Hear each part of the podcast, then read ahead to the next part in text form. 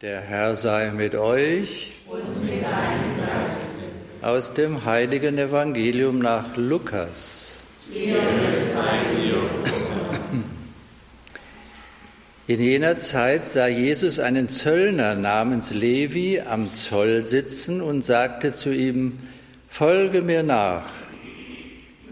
Da stand Levi auf, verließ alles und folgte ihm.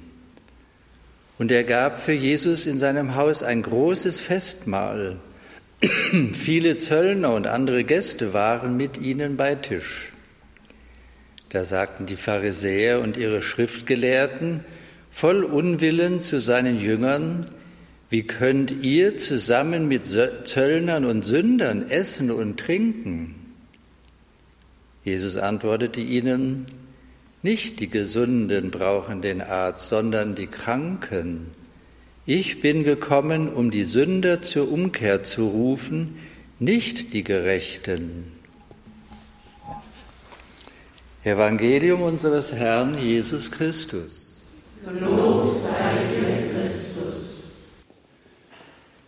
Liebe Brüder und Schwestern hier in der Kapelle Regina Pazis in Leutkirch und Sie zu Hause, die über Radio Horeb mit uns verbunden sind, diese Texte aus dem Buch Jesaja und aus dem Evangelium nach Lukas im fünften Kapitel, die wir gerade gehört haben, sind eigentlich erstmal eine gute Hilfe als Beichtvorbereitung, wo man sagen kann, aha, das könnte ich mal in dieser Woche bedenken oder an diesem Tag bedenken. Und was will der Herr mir da damit sagen? Und da heißt es zum einen, der Herr wird dich immer führen, auch im dürren Land macht er dich satt und stärkt deine Glieder. Du gleichst einem bewässerten Garten, einer Quelle, deren Wasser niemals versiegt. Und ein bisschen später heißt es dann, man nennt dich Maurer, der die Risse ausbessert, den, der die Ruinen wieder bewohnbar macht. Und das Evangelium endet, ich bin gekommen, um die Sünder zur Umkehr zu rufen, nicht die Gerechten. Das ist doch ein sehr tröstliches Wort, liebe Schwestern und Brüder. Dort, wo wir uns jetzt als Gerechte fühlen, weil wir alles so richtig und schön machen und so fromm sind und auch am Samstag Messe feiern und so, da scheint der Herr wegen denen nicht gekommen zu sein. Das ist vielleicht die schlechte Nachricht.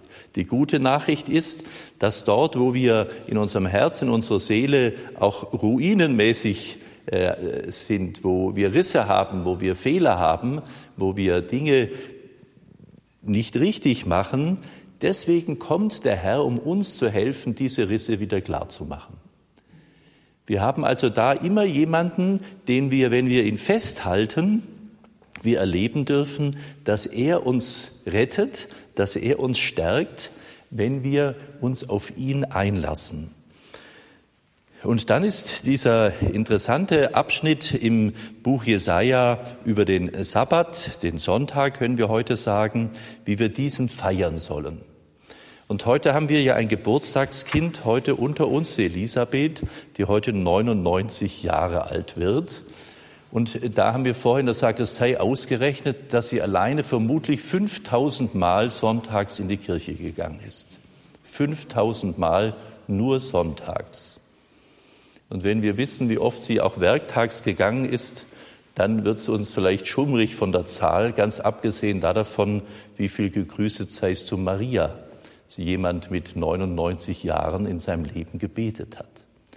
Und da entdecken wir, dass den Sonntag zu heiligen, den Gottesdienst zu besuchen, nicht eine Pflicht ist, das müssen wir abhaken, um noch etwas zu bekommen sondern dass der, das Sonntagsgebot ein Angebot uns, für uns ist, dass wir uns immer wieder ausrichten auf das, woher kommt mir mein Leben und wohin zielt mein Leben. Und da erleben wir bei dem Levi im Evangelium, dass der diese Freude hat, dass der Herr ihn berufen hat.